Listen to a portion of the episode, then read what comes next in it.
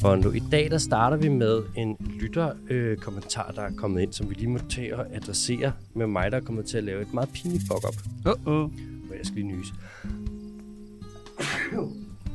Det, det, det, det, det hver klipper gang. vi ikke ud. Nej, det er hver gang, jeg laver fuck-ups, så jeg er allergisk over for fuck-ups. Øhm, så skal vi snakke om, så er der et langt segment om trofæjagt. Ja. Fordi, og det, ja, det bliver selvfølgelig breaket ned, men det bliver et rigtig langt segment, og det er meget, det er en, eks- det, jeg synes, det er en virkelig interessant problematik. Mm. Og det er en, hvor at jeg vil rigtig gerne gå ind i den med følelserne og sige sådan, jeg har det sådan her, det skal være sådan her, men der er noget, der taler rigtig meget imod det, og det, det breaker vi ned. Så skal vi snakke om øh, hammerhajer, som holder vejret. Selvfølgelig, hvorfor skulle vi gøre det? Så skal vi snakke om Yangtze blødskjoldskildpadder. Prøv lige at sige det. Hvad? Yangtze blødskjoldskildpadder. Yangtze blodskjoldskildpadder. Det er et meget svært ord.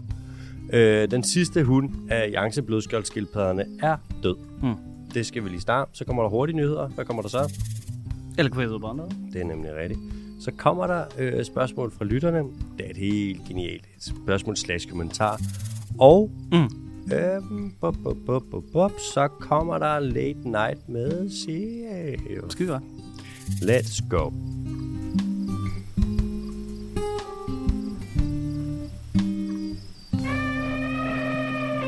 Nå, Bondo. Mm. Hvad er det, hvad, hvad er det der er sket? Jamen, hvad er det, der er sket? Altså, hvad, ja. hvad er ikke sket? Ja, ja. Præcis. Kæft en uge. Godt, lad os komme i gang.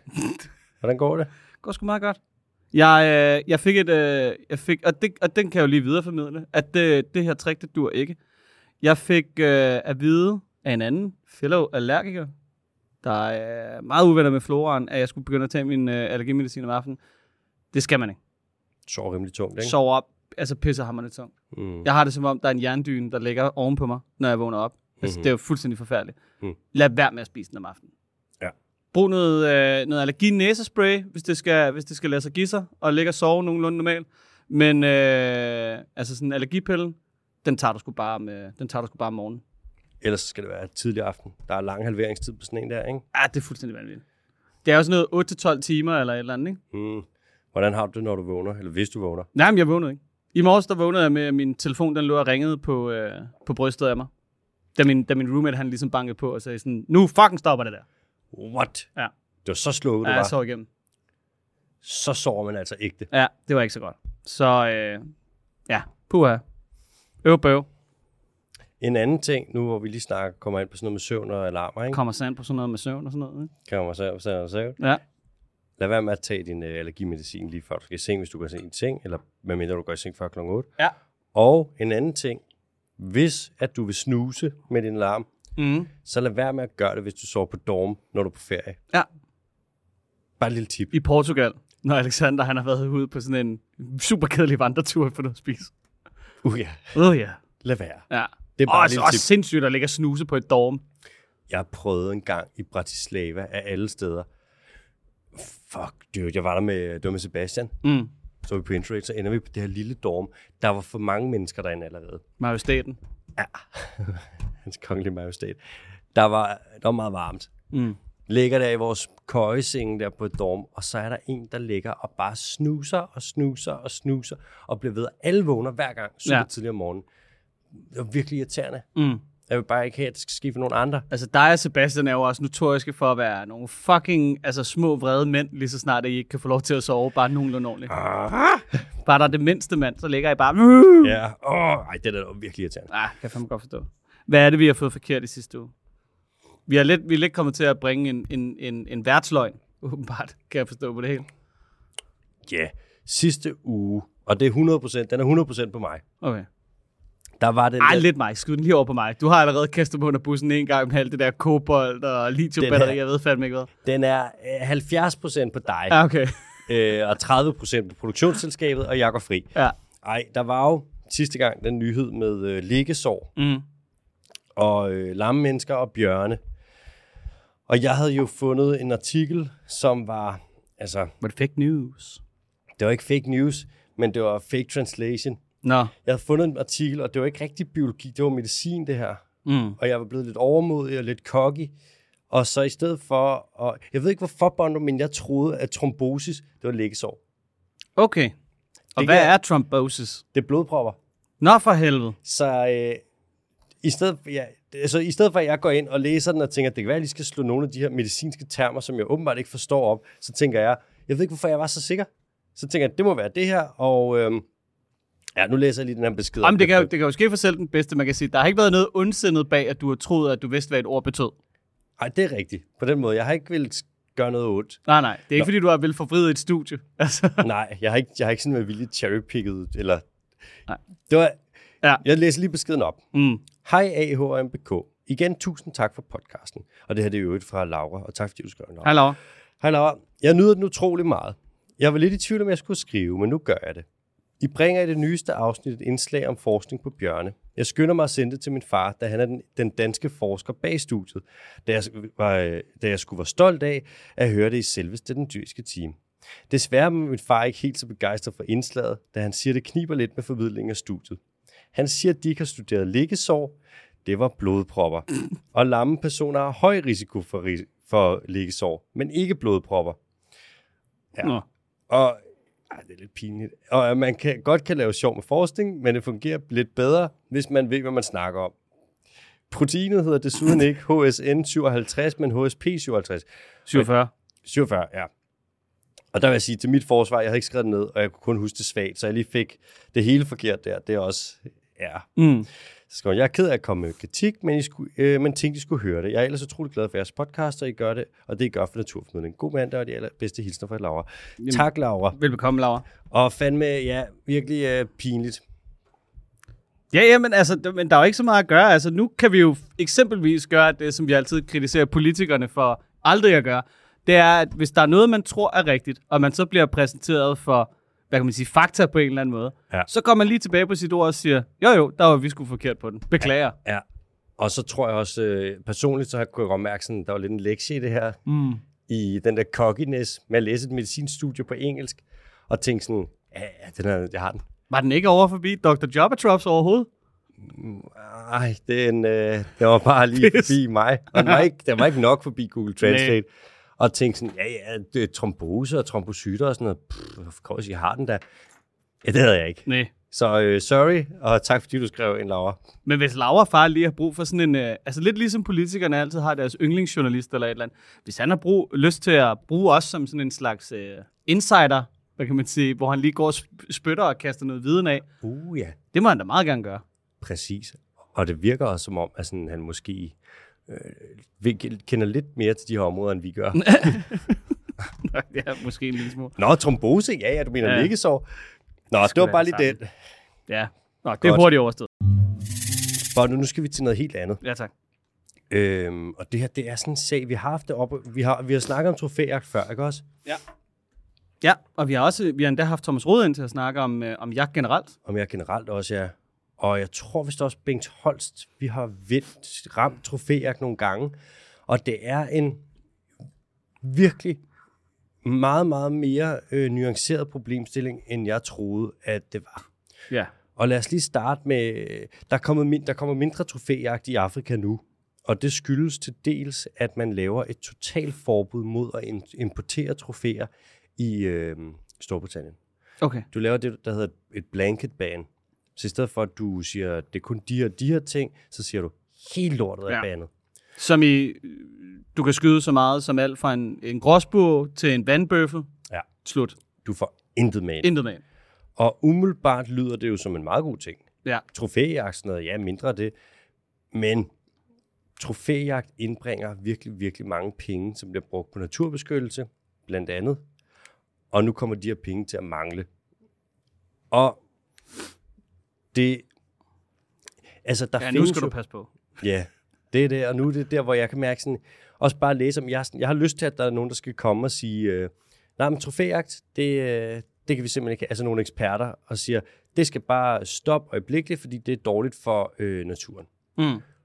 Men der findes jo, selvfølgelig findes der ubæredygtig trofæjagt, hvor der er nogen, der kommer ned, og så skyder de nogle dyr, der ikke skal skydes, eller hvor at det har en meget skadelig virkning, at de bliver skudt. Men der er rigtig, rigtig meget trofæjagt, som er lavet, skruet sammen på en lidt anden måde, hvor at man primært targeter nogle hanner, og det var meget rart, den lyd stoppede der. Ja, var det ikke? Jo. Beklager, det er min fejl. at man primært takker der nogle hanner, øhm, som er gået ud over deres reproduktive alder. Det vil sige nogle, nogle gamle, store hanner, som ikke kommer til at få flere unger, som jo så bare er der. Og så er det dem, man ligesom øh, skyder med det her trofæjagt. Mm. Hvor man kan sige, Dagpengebøffel. hvad for noget? Det er sådan en rigtig dagpengebøffel. Det er sådan en En pensions... kontanthjælpsbøffel. Nej, nej, pensionsbøffel. Går bare nasser for samfundet. Ja, præcis. Dum bøffel. Pløk. Pløk. Ja, ja. Bløk, bløk, bløk. Øhm, trofæjagt, det her bæredygtige trofæjagt, øh, de skyder ikke hunder, og de skyder ikke unger. Ja, det kan godt være, de skyder gamle hunder, hvis mm. de er. Men der er jo ikke nogen hunder, der stopper med at reproducere sig. Altså, det er kun mennesket, der går i overgangsalderen, ikke? Så det vil de ikke gøre. Er ingen øh, aber, eller... Ah, der, er vel, der, der må der være en, en, øh, en elefant et eller andet sted, der gør det samme. Øh, nej, ikke så vidt jeg ved. Der er vist nok en valart, der også går i overgangsalderen, men ellers så er det kun mennesket. Jeg kalder elefanten. Det er mit eget studie, så. Akol elefant! Ja. Elefanten, den går også i overgangsalderen. Det har jeg lige bestemt. Skal vi lige lave et hurtigt, et hurtigt sparringsstudie på det her? Har du nogensinde set en meget gammel elefanthund få en unge? Nej. Prøv at spørge mig. Har du? Nej. Nej. Jeg tror godt, vi Okay, okay, kan ja. konkludere. Science, baby. Ja, det er fedt. Science. Det er så nemt. Nå, at drive videnskab. hvis man gør det her, hvor du skyder de gamle hanner, der er ude over deres reproduktive alder, ikke? Mm. så tjener man jo penge på jagt på hanner, som godt kan øh, undværes. Ja, ja. Kan du følge mig? Ja. Og igen, det her det er ikke et forsvar på, for trofæjagt, men Nej. Nej. det er mere et forsøg på at nuancere den her debat. Jeg har snakket med en gut, der hedder Nikolaj Bichel. Bichel? Mm. Mm. Bichel? Jeg ved ikke, hvordan man siger det, men øhm, Bichel. B-I-C-H-E-L. Mm. Og Du spurgte ham ikke lige, da du snakkede med ham? Nej, vi skrev sammen. Nå, okay. Jeg har skrivesnakket. Mm. Og han er postdoc ved, ved uh, The Wildlife Research Conservation Unit ved Oxford University. Ja, Og han har skrevet en bog, som hedder Trophy Hunting, sammen med en, der hedder Adam Hart. ja. Altså en mobbedreng, vi snart 300-400 sider, hvor det bare breaker det ned. Mm. Og det er med de små bogstaver, så det er ikke ligesom at læse Harry Potter eller et eller andet. Nej. Men jeg fucking elsker at læse Harry Potter. Nå. Øh, og så en del nogle artikler, f- som er, hvor der er nogle ret interessante pointer. For eksempel, prøv at overveje det her. Hvis nu vi har et område, hvor at der skal være næsehorn, Mm. sorte næsehorn, ikke? Ja. så vil der jo være en vis øh, størrelse, som bestanden kan nå af de sorte næsehorn. Altså før, den, Før før der der ikke er nok føde Præcis, og hund og... ja. Ja, ja. Og hvis du gerne vil have en bestand, der skal vokse ja. så meget som overhovedet muligt, så vil du gerne have flere hunder, end du har hanner. Mm. Fordi du skal jo ikke bruge, altså du skal bruge en han, og så skal du bruge en masse hunder. Ja. Sådan, Det vil jo give bedst mening. Så hvis du går ind og skyder nogle hanner væk, og tjener penge på det, og bruger det på at frede mere natur, og du så har flere hunder, så kan bestanden vokse, mens du fjerner hanner, som du egentlig ikke skal bruge. Og du kan tage ægte mange penge for at skyde et sort næsehorn, at nogen Ja. må gøre det. Ja, Altså, ja. vi snakker, skal med med nuller på. Mm. Vi snakker 100.000, hvis ikke øh, flere millioner kroner. Og så nogle lande har kvoter på sorte næsehorn. For eksempel tror jeg, at Sydafrika har haft en kvote, der hedder 10 sorte næsehorn. ja.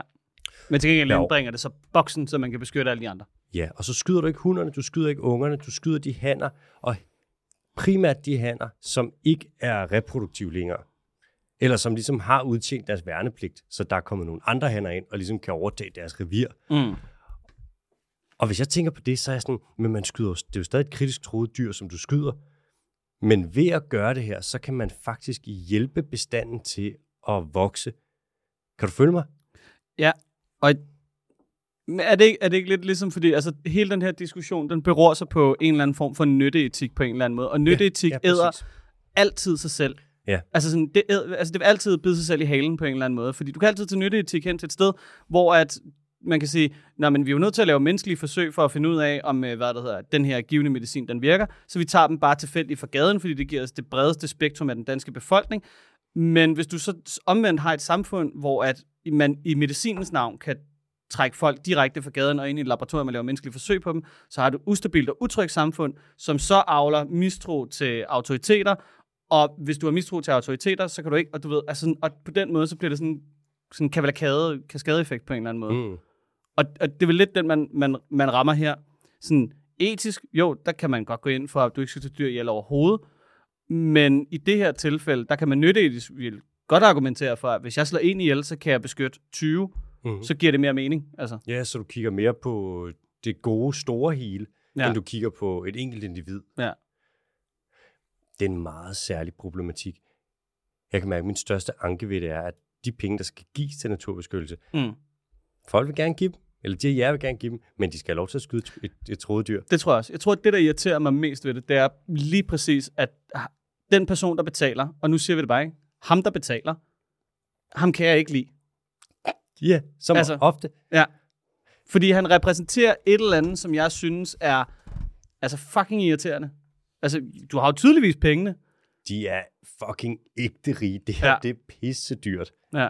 Altså, det koster sygt meget at få lov til at skyde de Okay, her dyr. altså, hvilken størrelseorden? Snakker vi 10 millioner? Snakker vi, snakker vi 1 million? At han har eller han giver for det her. Giver for at få lov til at... Jeg tror vist nok, de tal, jeg så, der kostede det 50.000 dollars at skyde en løve. Okay. Og så sort næsehorn, det må vel være det, der er allersværest at få lov til at skyde. Der Mm. vil jeg skyde på, vi snakker nok. Øh, og det er det er slag på tasken, mm. Mm. og det er kun ud fra, at jeg har siddet og læst lidt, og der, jeg synes, der er noget, der Oversat siger, nogle tal for nogle andre artikler. Og... noget med trombose, og Ja. et par hundredtusind dollars i hvert Ja. fald. Og, og Og- vi, hvis, i danske kroner vil vi nok snakke 2 millioner eller derover. Ja. Og skriverne ret mig, hvis jeg tager fejl, men jeg tror, det er der, vi lægger for sort næsehorn. Og jeg tror, at den mønt, den går rigtig, rigtig langt i Afrika. Det gør den. Og der er rigtig, rigtig mange arbejdspladser. Ja. Og der er rigtig, rigtig, rigtig meget natur, der bliver beskyttet. Hvis du kan tage med danske penge til Berlin og føle dig, føle dig rig, ikke? så prøv at tage med de samme penge, du ved, Til ned Namibia. ja, til Namibia, er et eller andet sted, du ved, i bushen i Sydafrika. Altså, fyr den af. Jeg lover dig, de rækker. Og det er også derfor, at det er en god idé at give, øh, donere penge derned. Mm. Fordi shit, man får eddermame med redde noget natur for de penge. Og endelig skriv ind til mig, eller skriv til Bondo, og så kan vi sidde og snakke om det. Med hvor man skal give penge hen, hvis det er. Fordi at det er bare vigtigt, at der bliver givet nogle penge til naturbeskyttelse. Mm. Hvad, øh, hvor landte den henne med, med Nikolaj og, og Adam der? Altså, hvad er deres... Altså, det er sådan rent nytteetisk. De siger sådan, det giver mening. Jeg fik bogen tilsendt øh, i går, Mm. og jeg har ikke noget at læse den. Okay, vi kom, der kommer en tor i næste uge. Jeg har lige skimmet Eller lidt, næste uge igen. kigget lidt, og jeg kan se, ja, eller næste uge igen, mm. og jeg kan se, at det her, det er en markant mere øh, nuanceret problematik, end jeg troede. Ja. Jeg læste den artikel der, som handlede om det med næsehornene, Ja. hvor de siger, at der er øh, sådan, hvad er det, det hedder, Save the Rhino International, altså den største organisation, der overhovedet findes, som arbejder med næsehornsbeskyttelse. De siger direkte, I må ikke lave det her blanket ban over i UK, Ja. Mm, for næsehornene kan ikke holde til det. Mm-mm. Og de siger direkte, det var Nikolaj, der sagde, det sorte næsehorn er blevet reddet af trofæjagt. Ja. Og den sætning, den, i starten, det giver ikke mening overhovedet på mig. For jeg er Nej, sådan, nej. Hvordan kan det blive jaget af at blive skudt? Men kvæg det også Men det er fortalt vel fordi, før, at- så ja. giver det mening jo. Ja, fordi pengene bliver jo så, hvad kan man sige, fundlet ind igen til, nu har man set alle de der, øh, hvad der hedder, Bush, øh, nej, hvad fanden er det, det hedder? Alle de der øh, vagter, der ligesom bliver ansat til at holde, øh, holde Rangers. øje, Rangers, der bliver ansat til at holde øje med dem og sådan noget. ikke? Præcis. Og det finansierer jo ikke sig selv. Altså, jeg tror, øh, mange, mange af det er de, dyrt, mand. Ja. mange af de penge, altså, jo jo, det kan da godt være, at der måske lige er nogle, øh, nogle subsidier et eller andet sted inde hos, øh, inde hos øh, hvad der hedder, regeringen. Jeg tror, størstedelen af pengene, det kommer sgu fra private, eller hvad det hedder, dot orker, på en eller anden måde, ikke? Dot over, ja. Dot orker, altså. Hvis vi kigger på løver, ikke? Ja. I 2019, så meldte IUCN, det er ligesom FN, bare med, med dyr og natur, Mm. de meldte ud, at trofæjagt udgør ikke en trussel mod øh, verdens løvebestand. Det er hab- tab af habitater, og det er tab af byttedyr, og det er human-wildlife conflict, som udgør den største øh, trussel. Jeg elsker det udtryk. Human-wildlife conflict, ja. det er jo bare sådan human kill wildlife, Ja, ja. og så nogle gange lidt den anden vej. Ikke? Hvis vi kigger på Afrika nu, så er der flere løver, som er øh, beskyttet af steder, hvor der er trofæjagt, altså privatejede hunting grounds, eller sådan parker, hvor man holder, der patruljerer du, der er alle krybskytter, de skal jo bare, de må ikke være der, selvfølgelig. Mm. De Mm. bliver jo holdt væk, fordi at man skal have de her dyr, så du ligesom kan tjene nogle penge på jagten. Ja. Der er flere løver, der er beskyttet i den slags områder nu, end der er i nationalparker. Ah, For helvede. Så hvis du stopper trofæjagten, så vil der være løver, der står uden beskyttelse. Og så er der faktisk større chance for, at løven den uddør, end hvis du ikke stopper jagten. Mm. Er det ikke fucked up? Det er en, Jo. på en måde, der det minder det lidt om øh, det, der også er med, når man fisker. Hvad er det, det hedder, når man har sådan noget, hvor du er ude med... Put and take, og... Ja, nej, det er mere det, hvor du er ude efter sådan noget marlins, altså sådan nogle store fisk. Nå, jamen, det er jo bare trofæfiskeri. Garanteret. Trofæfiskeri. Ja. Ja.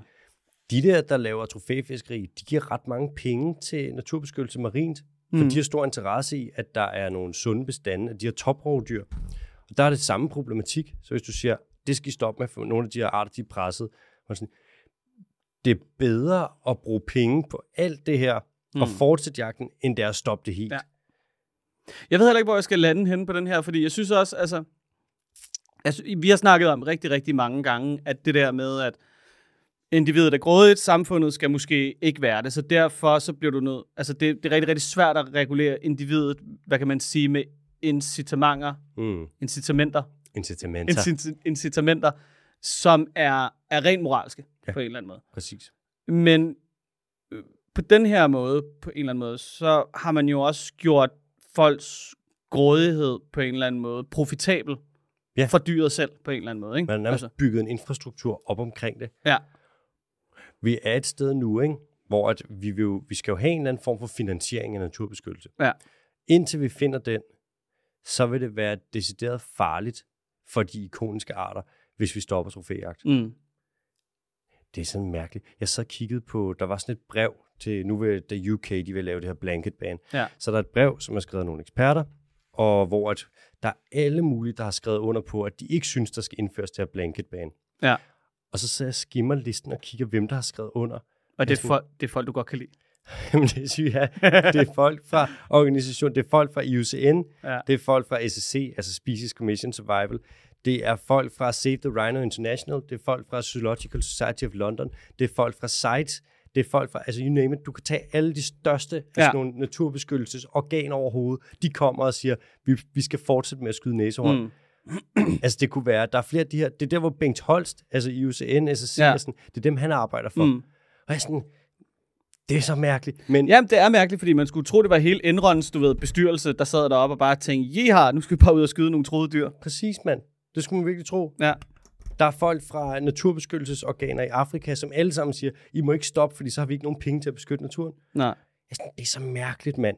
Men jeg har det alligevel sådan, det er jo også det, vi begge to godt kan blive enige om. Følelsesmæssigt, der er det sådan, mm, jeg bryder mig ikke om det. Ja. Men logisk set, der kan jeg godt se sådan, der er så mange eksperter, der siger, at det her, det bliver vi nødt til at fortsætte med nu, at vi ikke kan stoppe med det. Ja. Og det er bedre med bæredygtig trofæjagt, end det er med natur, der ikke bliver beskyttet. Mm. Mærkelig problematik. Også fordi, at øh, øh, når, når vi så siger det her, altså der er jo ikke nogen, der siger, at det er en favorabel situation at stå i. Nej. Altså det er jo en, det er jo en lose-lose situation på en eller anden måde, ikke? hvor der er et lille win, der har snedet sig ind. Ja. Øhm, ja. Ja. Det er, fucking, det er fucking svært. Det er også det, altså, vi har snakket om en million gange, det der med, øhm, når oprindelige folk, du ved, de sælger til større, øh, hvad det hedder, multinationale virksomheder og sådan noget. Ikke? Det er sådan, du kan ikke bebrejde nogen at sætte mad på bordet for deres børn. Nej. Altså. Det kan du nemlig ikke. Jeg kan heller ikke bebrejde nogen her, at vi ligesom har opbygget et samfund og en verdensstruktur, og der er så stort tab på habitat og det ene og det andet, at den eneste måde, vi kan holde det i live på, det er ved at finansiere, hvad kan man sige, et drab, der er bæredygtigt på det givende dyr, men så beskytter vi dem rent faktisk, i Mhm. stedet for, at det bare får lov til at løbe løbsk, altså fordi det har vi jo set en million gange med alle mulige andre ting. Ja. Altså, Amazonas er ved at blive rovplyndret og smadret og brændt i stykker, fordi at man hey, ikke kan hey, regulere hey, det. Hey, hey, hey, hey. Okay, undskyld. Det er der, allegedly. der går rygter om. Godt reddet. Der går rygter Bono. om. Der går rygter om. Hvorfor? Hvorfor? Hvorfor er du øh, så kritisk om det, der foregår i Amazonas? Øh, Amazonas. Åh, for helvede. Nej, hvor irriterende. Jeg læste lige, så læste jeg lige en beretning fra nogen, der var ude efter sådan en Cape Buffalo. Mm. En vandbøffel, der kan komme op på over 1500 kilo. Hvis den løber imod dig, Jøsses, mand. du, jeg tror, hvis, den, kom- hvis den er sur og kommer imod dig, du, de siger, du må ikke løbe. Mm. Det eneste, du må gøre, det er at prøve at skyde den, eller håbe på, at nogle af de andre skyder den, for Ja. ja. du løber ikke fra den. Mm. Og hvis du løber igennem bushen, så løber den løber bushen ned. Ja. Altså, det er bare et lille tog, der kommer efter dig. Du er bare fucked. Må jeg lige indskyde noget her? Ja. Der er, sådan en, der er sådan en video, der gik viralt for nyligt, der hedder, hvorfor du ikke skal fuck med plantedyr, eller planteæder. Hvorfor er du ikke Hvorfor fuck? du ikke ja. skal pla- fuck med planteæder. Hvor det basically bare er en video, dem- der demonstrerer, at de fleste planteædere, som altså, vi tror, vi kan gå rundt og klappe og sådan noget, ikke? at de er jo relativt stærke, og det er de jo, fordi at de skal kunne kæmpe med rovdyrene på en eller anden måde. Ikke? Præcis, ja. Altså, så hvis du står i nærheden af en elefant, der ikke gider have noget med dig at gøre, jamen, så kan den dræbe dig på, altså lige så hurtigt, som du kan nå at blinke. Fuldstændig. Sammen med vandbøfler, og for, en fucking ko kunne garanteret også godt gøre det, hvis den havde lyst. En hest kunne sparke dig i fjeset. Det kan jeg love dig, mand. En, Ja. ja. en gaver. Har du nogensinde set en gaver? Og Mm. en gaver. Prøv at søge på G-A-U-E-R. G-A-U. Ja. Gaver. E største... Øh, Åh, oh, det er den der med det der fucking vilde øh, gevir. Ja. det er det største skidehornede dyr, der findes. Skidehornet. Skidehornet. Skidehornede dyr, der findes. Jeg lover dig, dude. Jesus. Det ligner, den er photoshoppet. Ja. Den kan fuck dig op. Nå, undskyld, du var ved at sige noget. Så er der nogen, der er ude og jage sådan en Cape Buffalo her. Og så render de rundt ude i bushen. Og det gik op for mig, at sådan, grunden til, at det hedder bushen, ikke? Mm. det er fordi, det er en stor busk. og ham her, The Bush. Bush, og der er ham her en, sådan en reporter med, og han siger, altså, held og lykke med at få nogen ud og lave fototurisme her, har fucking grimt. Ja, vi render rundt i en busk, og han siger, der er sådan nogle tetsefluer, som åbenbart, jeg ved ikke, om det er dem, der lægger æg i huden på en. Ja. Han siger, ja, det lyder som sådan noget øh, myg på støder. Overalt. Han siger, vi rendte rundt fra solen står op til solen gik ned på jagt efter den her fucking bøffel. Og kommer de over. På et tidspunkt, så kommer de gående forbi. Der er selvfølgelig sådan nogle guides med, mm. som kan se sådan noget på et eller andet. En Sherpa. Sherpa. Sherpa. De kan se på sådan noget, altså de vil kunne se her sådan noget, ah ja, det kan jeg godt se. I marts har der været to myg. Altså, Sådan, Hvordan kan du se det? Mm. Jeg kan ikke forklare. Nej. Så finder de på et tidspunkt en lort. Mm. Helt frisk. Jeg synes, det var Står så- bare og damper. Ej, jeg synes, det er så grineren. Ved du, hvad en af guidesene så gør? Nej. Så tager han sin sandal af, og så tager han lige, og så stikker han lige tåen hen og mærker på den, hvor varm den er. Ah, 35 grader. Det er tæt er på. fucking sjovt. Prøv at tænke, hvis vi kom gående, og jeg så på et tidspunkt lige smider min birkenstok, og lige stikker foden ned i en hundelort. Ja. Og det er sådan, Bare lige for at lokalisere, hvem med en hund i nærheden, der kan have lagt Ja. den her. hvorfor? Hvorfor? Mm. Har du lavet din chef for skide her? Åh, oh, for helvede. De fandt ikke den der uh, Nej, Cape nej. Buffalo. Men det er sgu også sådan lidt, ikke? At rende rundt ind i en, legust, en kæmpe stor legusterhæk. Gigantisk. Og så tro, at man kan få lov til at tage billeder af en bøffel. Og de render rundt med dem, de var derinde med. Den ene, det er sådan en rigtig Texas cowboy, ja. Ja. der skulle ned og skyde. Så ender de med ikke at få ramt på noget. De finder ikke den bøffel. Mm. De har gået derude i sådan noget hele dagen. Stegende varmt i et fucking busk med ja. tætsefluer. Og så siger ham reporteren, siger han, ham texas han, han spørger ham sådan, eller reporteren spørger texas sådan, nå, altså, det er rimelig ærgerligt det her, og bla bla. Så ham texas han er sådan, ja, yeah, ved du hvad, det fedeste, det er sgu oplevelsen. Mm. Jeg var sådan, det er ligesom fiskere. Ja, ja. Jamen, jeg tror, fiskere og, og jæger har et kæmpestort overlap. Mm. Jeg, har- jeg synes faktisk, har- der er en gut, øh, kender du ham der, Steven Rinella? Eller Steve Rinella, eller sådan noget, ikke? Steve Donella. Ja. Det lyder, Kender som, du en- ham? det lyder som en slags pasta. Ja, ja det er det også. Skal vi have tagliatelle? Nej, vi kører Renella. Mm. kører Rinella i dag. Han er sådan en rigtig Joe Rogan-type. Du ah. ved ikke, Joe Rogan kan pisse godt lide ham. Mm. Men han har, et, øh, han har et program, der hedder Meat Eater. Okay. Og der er, det jo, der er de ret ofte ude at jage ting. Faktisk lidt ligesom nakker ed på en eller anden måde. Ikke? Ja. Hvor man, sådan, man bliver akut bevidst om, hvor ofte at en jæger går på jagt. Altså især når de jager sådan nogle, nogle større bukke og sådan noget, ikke? og de ikke bare er ude at skyde 47 sa- øh, fasaner. Ja. Hvor ofte de går hjem tomhændet. Det er ret vildt. Jeg tror, det er... Jeg du kan huske engang René, faktisk. Sebastians far, Majestad, ja. Ja. apropos det. Han sagde det engang, at det var vist sådan noget... Det er minimum 80% af gangene. Ja. Der går du tomhændet hjem. Ja. Der er du bare ude at drikke kaffe og hygge med drengene. Jeg s- Brænde hørte, lidt bål og spise noget skibberlapskovs. laver man smås? Smås. Det ville du være, hvis du var slikbotter. Du ville have et smås. en smås? smås. Altså sådan en skumfidus, eller hvad? Mellem to kiks med lidt solade. Øh, Nej, det vil jeg da overhovedet ikke være. Jo, du vil. Nå, okay. Jeg troede ellers, jeg var sådan en... Jeg, jeg ser mig mere selv som en, øh, en Haribo flagermus, men syrlig. Det findes ikke. Jo, det gør, jo det, det, gør, det gør det nede i min lokale, og det er den bedste vinkermi. Kan man få syrlige flagmus? Selvfølgelig kan man det. Holy Og shit. det er den be- og jeg, er sådan, og jeg skal bide mig selv i læben, for ikke at købe dem, hver gang, at jeg kommer gående forbi den kiosk. det er hver gang. Der er nogen, der næsten må holde dig. Ah. Hold op tilbage. Jeg snakkede med... øhm, Eller forleden, så kom noget med det der med vildsvin, bla bla bla, og også efter Sebastian Klein-episoden. Mm. Og så delte vi det videoklip med Sebastian Klein, der snakker om vildsvinets udryddelse. Ja. Og det sjove er, at der er, som oftest, så er der jo nogen, der slår igen. Nogen, der er sådan, det er fint, vi skal ikke have vildsvin igen, og sådan. Ja. Og de bruger alle sammen samme argument, at hvis vildsvinet kommer tilbage, man kan ikke styre det. Du kan ikke holde det ned med jagt. Der kommer for mange vildsvin. Jeg kan ikke lade være med at tænke på, at det ikke ret fedt. Det er jo bæredygtig fødevareproduktion. Hvis der er vildsvin over det hele, og man kan plukke dem, så tosser man ved. Ja, ja. Men Så, jamen, så kan det være, at jægerne endelig får noget at se til. Altså, Præcis, mand. Det skal vi da bare lukke ind. og altså, nu siger jeg lige noget. Ikke? Jeg har fået vildsvin et par gange. Det smager sgu altså ganske udmærket. Det er ret lækkert. Ja. Også fordi, at det er ikke så, altså, det er ikke så skinket på samme måde, som dansk gris er. Altså, det føles som om, at det er dyr. Det føles ikke som om, at det er sådan en... Altså, lidt ligesom pomfritter nogle gange kan have den der, øh, det der, det virker bare som mos på en eller anden måde. Ikke? Ja. Hvor når du får en rigtig pomfrit, Mm. mm, så kan du mærke teksturen og livet og kartoflen. jorden. Jeg tænker med vildsvin også. Hvis jeg skulle... Øh, øh, Hvad, pres- hvad skulle der ske hvis, med vildsvinet? Det er, altså, nu skal vi være 100% ærlige. Det er kun på grund af griseproduktion, at vi ikke har det skide vildsvin. Ja, 100 procent. Det er, fordi vildsvinet vil kunne leve fra den ene farm til den anden med noget, øh, med noget grisepest eller, Og eller der vil gøre det. Det øjeblik, vi fjernede det vilde svinhegn, som ikke kan holde vildsvin i øvrigt, i øvrigt, der vil være kommet svinepest i hele Danmark. Ja. Det er også lol at sige, at man kan ikke holde det nede med jagt. Hvis vildsvinet kommer tilbage, du kan ikke holde det nede med jagt. Sådan, vi har allerede udryddet vildsvinet fra Danmark to Ja, gange ja. med jagt. Altså, lidt, tror man ikke, vi kan gøre det igen? Ja. Sværere er det ikke. Nej. Hvis jeg skulle brasere et noget øh, svinekød, ikke? Mm. sådan noget fabriksvin, så ville jeg bruge mørkøl. Ja. Ja. 16 eller sådan noget. Hvis jeg skulle brasere vildsvin, Mm. så ville jeg bruge lyser. Breezer? Så vil jeg bruge, så vil jeg bruge breezer. Ja. Ja. så vil jeg bruge lysøjle. Okay. Okay. Fordi det er sådan lidt øh, mørkere, lidt vildere i kødet. Ja. ikke? Enormt lækkert. Jeg, tæ- jamen, jeg tænker ikke øl, jeg tænker mere rødvin. Vil du brassere i rødvin? Mm. Mm. Du er savage. Ja, jeg kunne, godt, jeg kunne godt forestille mig, at der var sådan en god, øh, god ragu gemt i noget vildsvin. Du siger det, og jeg får næsten... Ja. Ej, jeg elsker sådan noget der. Ja, ja. Langtid, langtidskogt mad. Ej, sådan noget simmerret. Men den har også, den var også, altså, det, jeg tror, det er... Afsnittet med Sebastian Klein er nok noget af det, der er gået aller, aller bedst på Somi, og der er også nogen, der popper op, og så får man lidt den der sådan,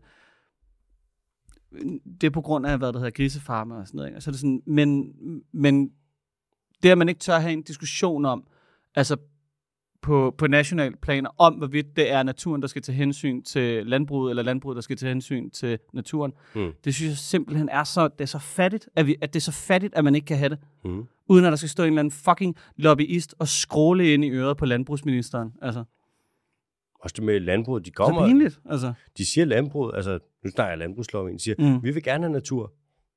Og Sådan, "Jamen, I, I har lige udryddet et dyr. Ja, ja. I vil jo kun have jeres, den natur, I synes er fed. Jamen, det er, jamen, det er fattigt. Det er fattigt, og jeg, jeg, jeg synes, de skal have det at vide. Det synes jeg også, og jeg synes, vi skal have vildsvin i Danmark igen. Ja. Og ingen fototurisme, desværre, til den store vandbøffel og, og, og, og bær lige over med os. Trofæjagt virker som om, at det er en lidt mere nuanceret debat, end som så. Ja, det er det. Og jeg vil sige, hvis der er nogen, der har øh, lytter med her og har spørgsmål til det med trofæjagten, mm. Mm. så kom med dem. For jeg vil sige, jeg er også... Jeg kan mærke, at jeg lad tænker os lidt lad- anderledes om det. Lad os ja. tage på en læringsrejse sammen ind i trofæjagt. Vi tager på en slaggrøst sammen. Ja. Og så har vi jo eventyr. Vi har jo Nikolaj Bichel på mm. øh, Bichel. Hvordan vil du sige det? B-I-C-H-E-H-E-L. Det vil jeg ikke. Jeg vil sige Bichel, altså ligesom Bichel. bechamelsauce.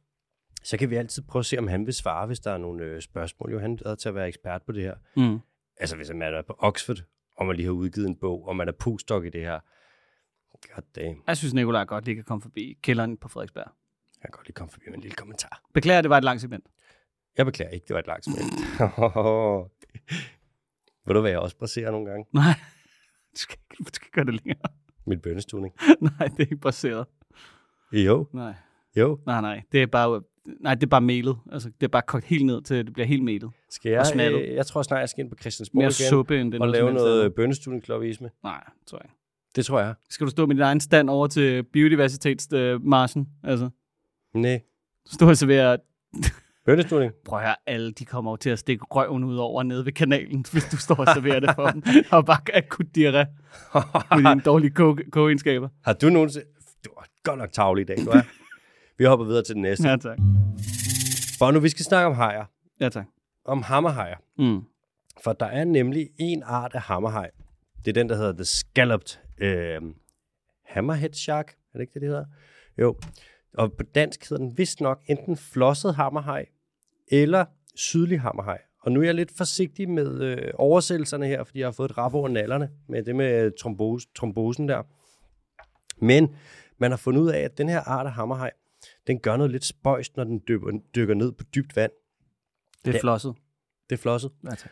Det er nemlig sådan, at når den kommer dybere ned end 800 meter, øh, så lukker den munden, og den lukker gælderne, så der simpelthen ikke stryger noget øh, vand henover. Og det er der nogle forskere, som har kigget på og tænkt, det er fandme mærkeligt, for det svarer til, at den holder vejret. Mm. Altså det er fiskeversionen af at holde vejret. Ja. Og hvorfor i alverden skulle den gøre det? Altså, hvorfor ikke trække vejret, når du kommer ned på, når du skal ned på dybt vand, ned ad jaden og ned ad jæblæksprutter? Men er det ikke ligesom, når... Kan det, have, altså, kan det være lidt, af lidt samme grund, som når der er en eller anden irriterende ryger, der går foran mig og bare pulser det ud af og blæser det ind i ansigtet på mig, og så holder jeg lige vejret. Der er et eller andet, den ikke vil hen. Ja, på en måde. Den vil ikke have koldt vand hen over gælderne og ind igennem. Mm. Jeg tror, det kører igennem munden og så ud over gælderne, gør det ikke? Mm. Den får isninger. Den får hjernefrys. Den vil ikke have jernfrys. De hader det. Den har i foran det der underlige hammerhoved, og den vil bare ikke have det. Det er den bredeste hjerne i byen. Den har den bredeste jern, og den kan, når den fryser, det gør så ondt på den. Au, au, au, au. Det gør så ondt, så ondt, så ondt, så ondt. Fy for helvede. Au, au, au, au. Men det er den klassiske hammerhaj jo, ikke? Det er den Øh. helt klassiske hammerhaj. Jo, den er sgu ret. Den mest udbredte hammerhaj. Ja. Men det er, og jeg tror faktisk, det er den mest almindelige, men den er kritisk troet. Alle hammerhajer er, så vidt jeg ved, kritisk troet, mm. eller super troet. Og, ah, det fik jeg sagt for hurtigt. En Kolossal, er det en kolossal trussel, vi er ude i? kolossal vækst. De har, der er åbenbart, når man skal lave hajfinsuppe, så kigger de åbenbart på sådan noget, der hedder øh, noget med fibrene, der er i finnen, og noget med, hvor mange fibre der er inden for et vist areal, et eller andet. Og det er noget med, at nogle arter af hammerhaj, de har ekstremt mange af dem her, så deres finner er meget eftertragtet. Mm. Og de kan vist nok indbringe omkring, åh, hvad fanden er det, det var? Jeg tror, det er mellem 100 og 120 øh, dollars per kilo. Okay. Shit. Så når de hiver op, og de der øh, hajbåde der, når de hiver haj op, jeg lover dig, der bliver heddet nogle hajer. Ja. Ja, ja. Altså globalt, på global plan, der fanger du over 80 millioner hajer om året. Ikke? Mm. Øh, så der er sæt med nogle finder der. Det er, der er gode penge i det. ja. Det er jo derfor, de gør det. Og så kan de i øvrigt kurere alt. Hajfensup kan kurere alt. Ja. Jeg har haft God lidt- gang med almanak. Ja, jeg har haft. Den kommer en dag. Almanak er æd. Afsnittet kommer. Ja, tak. Vi skal nok lave det. Nå, men det er jo så fordi, at den lukker jo så munden og gælderne, fordi at den ikke vil køles ned. Mm. Og Mm. der skal du, man skal huske det med, at det er et vekselvarmt dyr. Den kan ikke ligesom dig og mig bare opregulere sin kropstemperatur. Den sparer energien og bruger den på noget andet, ikke? Den kan ikke begynde at ryste, lige for at få noget, få noget varme. Eller måske den faktisk godt, det, det kunne det godt være. Også når den svømmer hurtigt, vil den generere noget varme. Mm. Der er nogle arter af tun, der godt selv kan generere varme, og så er der, hvad fanden er, der er vist en art af haj også, der- der kan også. Men altså, hvis du ser sådan en stor tunbas der, ikke? Høf, de kan blive gigantiske. de kan blive fucking store. Ja. Og de kan svømme så hurtigt. De kan svømme 80 km i timen. Kan de komme op på... Stor tun kan komme op på 300 kilo. Stor tun. Stor tun. Kolossal tun. Kæmpe, Kolos, kæmpe den hedder kolossal garanteret et eller andet med Colossus tunus. Colossus Tutus Tom Jensus. Stor tunbas. Nu øhm, kan jeg ikke lade mig, så har jeg læst om det her. Mm. Og så nogle af de forskere, der har lavet det her studie. De har fanget hundehajer, sat nogle sensorer på dem, og så kan de ligesom se sådan noget, hvordan de opfører sig, når de dykker ned her. Altså på 800 meter, der er fuld, der er kulsort. Ja, bælragende mørkt. Fuldstændig. Men øhm, der har de så kigget på nogle videoer af nogle hajer overfra. Det her det var vist nok ved Hawaii, det her studie.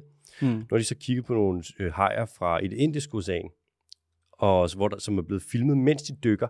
Og så har de kunne se, at de her hajer, de har haft lukket mund og lukket gælder. Okay, så de svømmer også lige blind. Vi er blinde. Blæ blinde. Bla, bla, bla, Slå bare også lige blinde, blæ blinde. slå bla. Jeg kan ikke lade være med at tænke, at for alle i hele verden, der hvis du ser en video af en haj, der skal til at svømme, og så lukker den munden, du vil ikke opdage det. Og du vil, hvis nogen sagde sådan, har den der haj lukket munden? Så er det sådan, ja, så vil der aldrig blive ting med over. De her forskere, de må synes, det er noget af det mest spændende i verden. Ja. Sidde og kigge på en video af hajer og være sådan, har vi en lukket mund? Oh shit, vi har en lukket mund. Og hoppe på, ej, på læg til koordinaterne. Nej, nej, nej, nej, hvad er klokken? Vi har en lukket mund.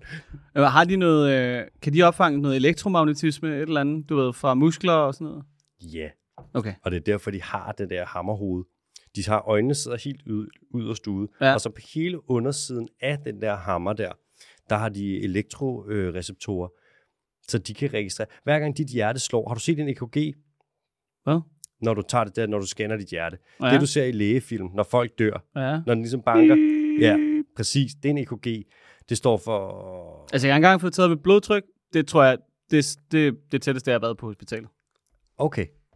Det gælder l- lidt. Gælder. Gang, det gælder lidt. Dit blodtryk vil være meget lavt, hvis du er død. Hmm. En EKG, det er sådan noget elektrokardio, whatever.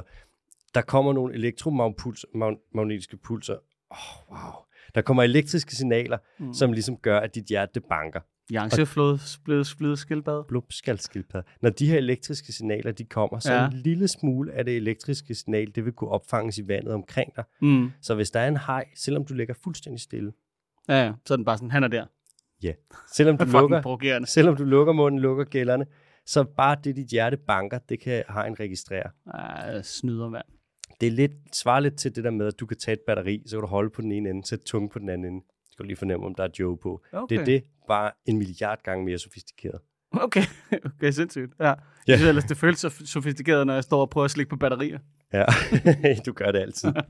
Jeg sad jo, da jeg læste om det her, så var der en, der skulle forklare sådan noget med en krop, der var kold, og når den blev varm. Mm. Og så kom der sådan et, et eksempel, hvor hun sagde, det er ligesom, når du tager en, øhm, en kalkun, en Thanksgiving turkey, mm. ud af køleskabet, som vejer måske 7 kilo. Det tager lang tid, før den tør op. Det var da et godt eksempel. Ja. Ja, okay, sindssygt. Tak for det. Hvordan vil du placere den? er du klar til næste? Ja, tak. Den her, den bliver, den bliver svær. Kan du huske, vi snakkede om det med øh, sk- skildpadder, der månebader?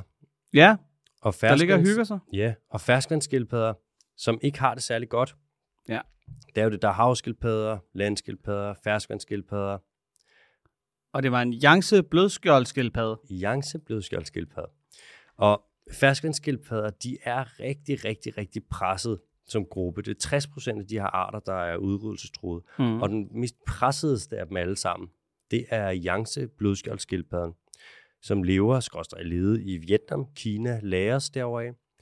Man har prøvet de sidste 17 år rigtig hårdt at bevare dem i Vietnam, men så forleden, så skyllede den sidste hund, man overhovedet kendte til, hun skyllede op på kanten af en sø, der hedder Dong Mo søen, som ligger i det nordlige Vietnam. Rip. Ja, hun vejede 93 kilo, da hun døde. Og øh, nu kender man kun til to individer, der er tilbage af den her frø. En han i en sø, der hedder Shuangkansøen, og en han, som er i Suzhou i, øhm, i Østkina. Det er Okay, lidt- så hvor mange, er, hvor mange er der i fangenskab? En. En. Og der er en, som er i en anden sø. Og det er en han. Ja, der er to hanner. Så Den er færdig. den er færdig. Men man tror måske, der har været lidt rygter om, at der er en skildpadde mere i en anden sø, som man sådan leder efter nu, Ja. som kan være en hund. Og man kan være heldig, at hun har været ude og lægge æg et eller andet sted. Mm, Mm. Men det har hun ikke. højst sandsynligt ikke. Nej. Og det er altså to hanner, Ja. måske en mere. Det er et af de allermest troede dyr i hele verden overhovedet. Den er så troet, at den er mere, der er færre individer, end af... Hvad fanden er det, den ja, hvis hedder? der er individer, og man kan sige, altså du kan tælle dem på en hånd, så, er du- så, er du, så er de ved at være fucked. Så har du givet op. Det er bonusregel. Det er bondus konstant Altså, igen. der, er- der er færre af dem, end der er Vakitaen. Ja. Vakitaen, den er done. Ja. Den nordlige hvide næsehorn, der er 200 tilbage. Den her, der er to hanner tilbage. Det er nok det mest troede krybdyr, der overhovedet findes. Ja.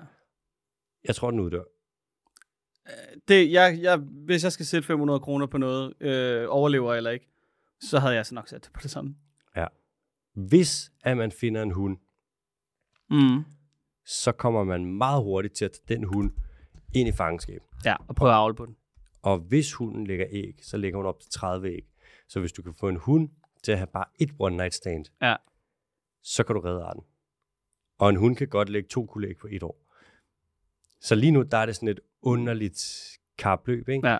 Der er ikke så mange penge, der går til øhm, beskyttelsen af den her art.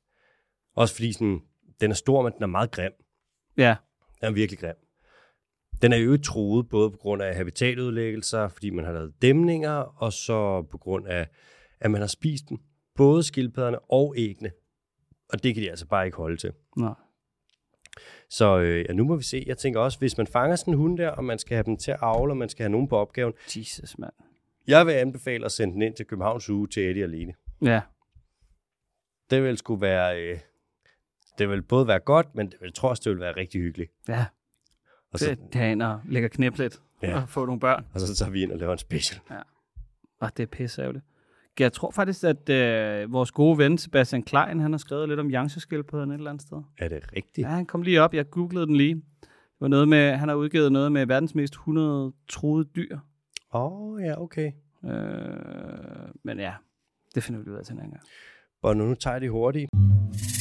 Øh, kan du huske det, vi snakkede om med, at øh, Sri Lanka de gerne vil eksportere, øh, hvad var det, 100.000 100.000. 100.000 aber til, Tilfældigvis 100.000 til Kina? til de 2.000 zoologiske haver, Ja. ja. som så skal have rigtig, rigtig mange hver. De kommer til at elske Nej, det. de skulle have, øh, de skulle have 20.000 hver i de 500, eller sådan noget. Ja.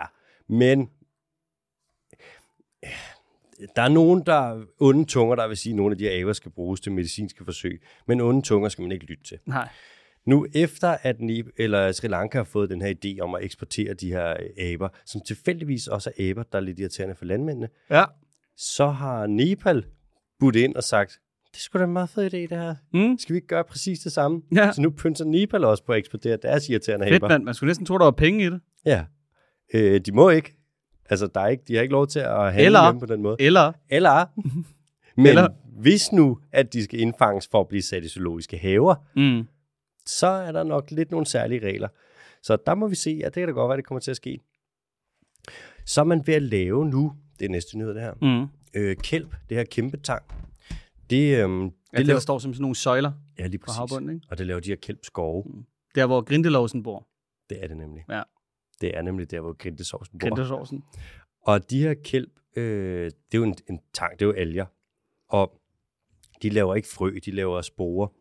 Og deres øh, reproduktive faser er fucked up. Altså, hvis man skal se noget, der er forvirrende, så se, hvordan tang formerer sig. Altså, man tror, det er løgn.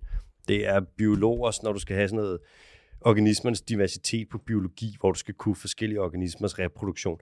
Det har du ikke lyst til at trække til eksamen. Det er ekstremt mm. kompliceret. Men nu tager man sporer fra øh, kælp og laver en kælp seedbank.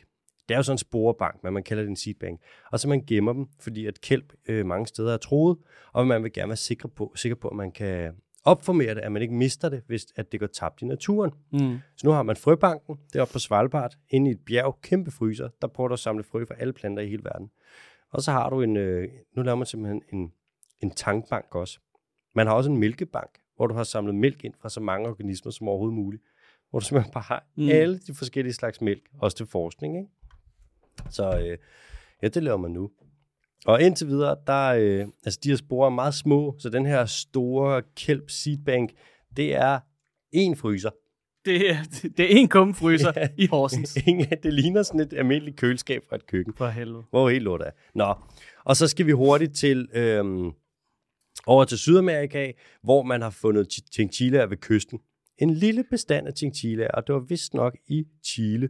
Chile eller Peru, hvor de ellers normalt de lever op i andelsbjergene. Men øh, Hold din kæft. nu har man fundet dem der ved kysten, og man er sådan, er det en ny art? Hvad sker der her? Det har vi ikke set før, og det er lidt spændende. Så Men- Det er en slags fed mus, ikke? en chinchilla er, det er en gnaver. Den er ekstremt blød. Man har haft den meget i fangenskab, også til øh, produktion af pels. Chinch- chinch- Chinchilla. Chinchilla. De er meget, de er meget søde, meget Ja, det er sgu en lille fed mus. ja, ekstremt bløde. Prøv at se det der. Det ligner jo bare en sutsko, man har krullet lidt sammen. ja, lange haler, ikke? Ah! Nå, Bondo, Ja, quiz mig. vi skal til det.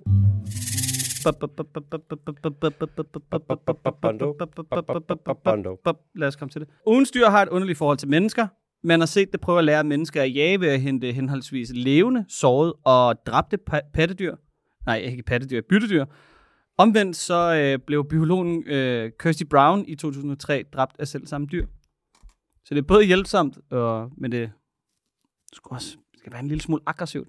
Blev dræbt i 2003 af det her dyr. Ja. Som, okay, det er ikke en fugl så. It's not a bird. Der er kun én fugl, der nogensinde har dræbt et menneske, nemlig. Og det er, sk- hvad, er det? det er skarven i Frederiksberg med sylespidse, øh, næb og børn og puha. Skaven er ikke en fugl, det er en dæmon. Og skaver dræber mennesker hver dag. Ja. Og fisk. Og dræber Sæl og skarv. Se, jeg dræber det hele, du. Det er på grund af skaven, at du ikke har så mange næsehorn tilbage. Ja. Det, jeg vil skyde på, at det er et pattedyr. Og den jager. Og den er svær. Og den kan Den er dræbe et sådan kommet og, og skubbet byttedyret op til en fotograf. Og så har den skubbet sådan... menneske. Øh, Nå, det er en øh, søløvpart. ja, Var dræbt den et menneske? ja. Hvad? Ja, Det er, det er virkelig, virkelig en, en, en drabelig sag. Den har, eller man, man tror, den har taget fejl af en eller anden form for sæl, en anden sæl. Og så har den trukket hende ned på 70 meter dybde, og så har den bidt hende altså fra halsen og op til hovedet Wow, det var ja. i nederen. små stykker. Det er nederen måde at dø på. Ja. Nå, shit. Ja, ja, det er fuldstændig vanvittigt. Vildt nok. De kan blive kæmpestore. Hvor stor kan det blive? 3,5 meter. 600 kilo. Hold da kæft, De mand. kan producere et kald under vandet på 180 decibel, som fortsætter i timevis. Det er ligesom at være til Teknofest.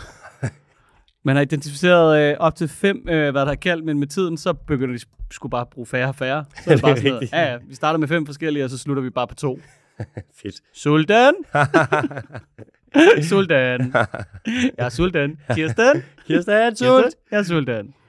Ja, den, øh, det eneste, der sådan rigtig kan slå den ihjel, det er spækhuggeren. Og, s- og selvfølgelig mennesket, vi kan plukke den i små stykker. Ja, ikke? ja, selvfølgelig. Øh, lys på buen, mørk på ryggen, savtakket tænder i fronten, og så kan den åbenbart filtrere hvad der er, krill fra vand med, med sine kindtænder. Hva? Ja. Så den Sejt. lever, den lever ret meget af krill. Er det rigtigt? Mm. Sådan en lille val? En lille barteval? En lille barteval. Nå, Ja, ja.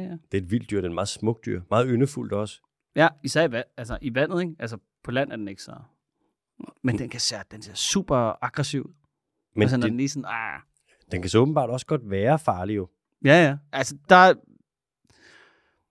Øh, Det, der står sådan lidt mellem linjerne, at det er nok også, fordi man ikke har været omkring den så meget. Ja. Altså, fordi det er jo, det er jo, sådan, det er jo et arktisk bæst, ikke? Jo, det må man sige. Var det en... Øhm, hende, det var en fotograf, som, slog, som hun, den slog ihjel. Nej, hun er biolog. Hun var en biolog. Ja. Og hvad var det, hun lavede med den? Jamen, jeg tror bare, de observerede den lidt, og så kom hun på lidt for lang afstand af de andre dykkere, Mm. øhm, og så tror jeg bare, man ja, så trak den hende ned, dræbte hende. Det er ret nederen. Forfærdeligt. Fuldstændig forfærdelig måde at gå på. Forfærdeligt for dem, der er i nærheden. Man kan sige sådan, det er altså også det er et rovdyr på 600 kilo, ikke? Mm. Du skal nok ikke fuck med det. Ej, det er ret farligt. Ja. Altså rovdyr på 600 kilo på land, det kan være en isbjørn eller en kodiakbjørn. Mm. Dem, dem holder du dig rimelig langt væk fra. Ja. Ellers så kan de godt slå dig ihjel.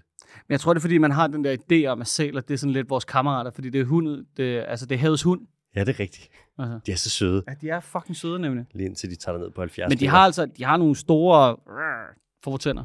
Ja. Ja. Altså nogle rigtig kæmpe canines til at bide med. Og det er rovdyr. Det er altså prey animal. Altså, de spiser ikke... Øh, der er ikke noget vegetarligt ind i der. Nej. Der, og det er bare pingviner derude af. Møms. Kan de virkelig godt lide. Skal vi til, uh, skal vi til nogle kommentarer? Ja, vi skal så. Eller hvad har vi egentlig på bedring den her uge? Jamen, vi har en rigtig, rigtig god kommentar, der er kommet ind fra Nana. Mm. Den er, den er nørdet på den fede måde. Okay. Skal jeg bare take it away? Take it away. Nana skriver, Hej AHMBK. Hej Nana. Hej, Nanne. Ja. Er det med to ender? Ja. Dobbeltkonsonant. Kunne du høre det? Elsker det. Sindssygt. Jeg er historiker med arkeologi, arkeologi som sidefag, og jeg har tænkt lidt over Jesus højde og hans æsle. Hans æsel. Det var fordi, vi var inde på det forleden, ikke? Jesus højde og drøjde. AH gættede på, at Jesus nok var 172 cm, men det er faktisk meget højt i en historisk sammenhæng. Lytter I med derude? 172 er fucking højt. Det er Meget højt. Meget højt. De 172 cm passer relativt godt med gennemsnitshøjden for mellemøstlige mænd i vores årtusind, men fortidens befolkning har generelt været noget lavere. En artikel fra 2019 af Rosenstock med flere har undersøgt længden på lårbensknoglen hos europæiske og mellemøstlige befolkninger. Shit. Hvad, hvad står FET for?